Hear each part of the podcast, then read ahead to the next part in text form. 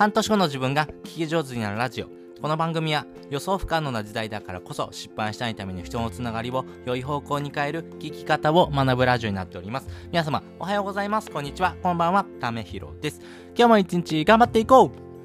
ということで、今回はですね、ちょっと配信遅れちゃいましたけども、えー、今回はですね、新しい言葉やですね、情報をですね、共有するときに必要な2つのことっていうのをですね、お話したいなと思います。基本的にですね、えー、新しい情報をですね、誰かに届けるときにはですね、やっぱりこの点をですね、やっぱ注意した方がいいよということをですね、お話したいなと思います。まあ結論ですね、あの新しいことをですね人に伝えようとするとですね結局人ってですね聞いてくれないとかっていうところありますよね。まあね自分が正しく話しているというふうな前提でですね話をするとですね人がですね耳を塞ぐまあ理解ができないというところはですねまあ2つの理由がありまして1つ目は相手がですね理解できないということですね。明確ですよね。2つ目はですね理解することを放棄しているということがあります。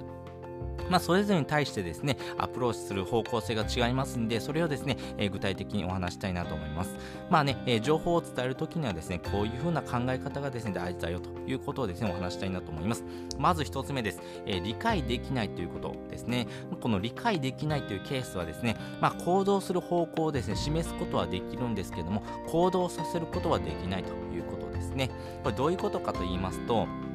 えーとまあ、中国のですね、えー、言い伝えでですね馬をですね水飲み場に連れて行くことはできてもですね馬に水を飲ませることはできないというふうなですね言葉があります。まあそらそうですよね。まあこっちにありますよ、水はこっちにありますよってことはですね、伝えてですね、そこまで連れて行くことはできるんですけども、えー、馬にですね、わざわざ水を飲ませることはですね、できないということですね。まあね、あなたがですね、ここまで来いよと言ってもですね、結局人っていうのは来ないということがですね、往々にしてあります。まあね、これをですね、端的にお話しすると、まあ、基礎知識がないとですね、えー、相手に伝えることができないということですね。この基礎知識というのはですね、相手の課題であるためですね、なかなかですね、相手をですね、えー、その理解をですね、進めていただくことはですね、難しいということですね。なので、相手の課題なので、自分自身がですね、どうすることもできないということがあります。ただですね、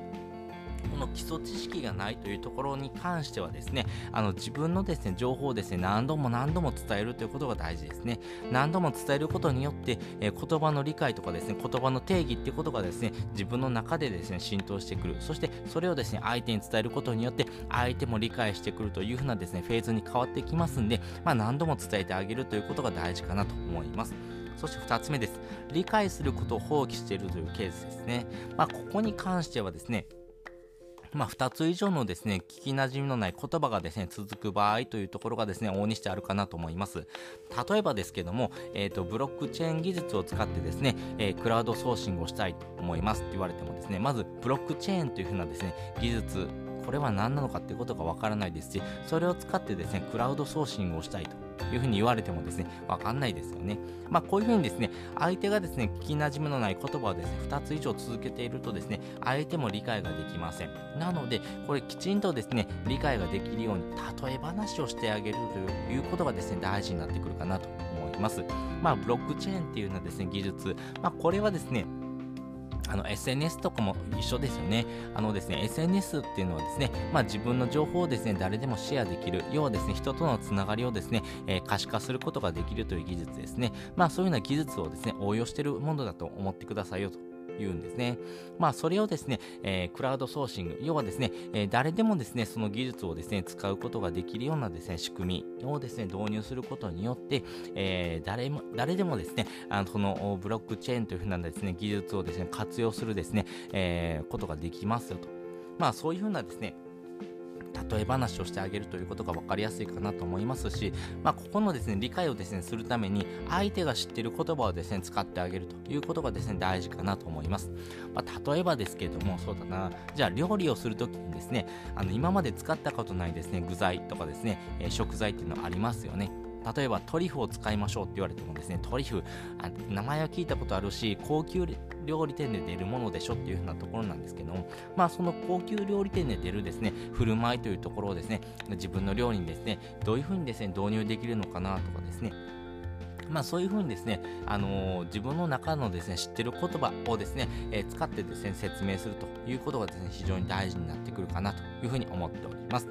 ということで今回ですね、新しい言葉やですね、情報をですね、共有するときに必要な2つのことっていうのをお話ししておきました。基本的にですね、相手がですね、理解できないというケース、そして相手がですね、理解することを放棄しているというケースがありますんで、それぞれで、ね、対策さ対策をですねお話ししておきました。そして本日の合わせて聞きたいです。本日の合わせて聞きたいはポンコツでも人に応援される3つのコツっていうのをですね概要欄でリンク載せております。まあ、自分自身がですねこの情報をですね遮断してる要は耳を塞いでる状態であるという人もですね多いのかなと思います。やっぱり知らないことっていうのはですね、やっぱり怖いです。知らないことでもですね、やっぱり人としてですね、それをですね、知っていくってことが大事ですし、この知っていくためにですね、このポンコツであってもですね、人から応援される、この情報をですね、自分の中にですね、取り込むというところをですね、えー、分かりやすくお話ししてる回になりますんで、まあ誰でもですね、こういうような状況ってありますよね。でもですね、そういうふうな人でもですね、人との関係性をより良くしていく、要は人からですね、応援される、愛される人になるためには、こういうことがですね、大事だよということをですね、お話してる回になりますんで、よかったらですね、こちらも覗いてみてください。ということで、本日もですね、お聴きいただきましてありがとうございました。また次回もですね、よかったら聞いてみてください。それじゃあ、またね。